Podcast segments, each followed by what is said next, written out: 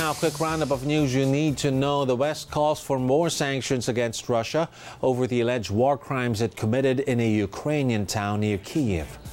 The Philippine Commission on Elections is pushing for the creation of a law aimed at disqualifying local and national candidates from the polls if they refuse to join debates.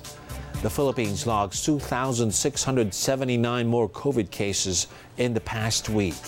And local oil prices set for a rollback Tuesday. Those are the headlines. Keep it here on ANC.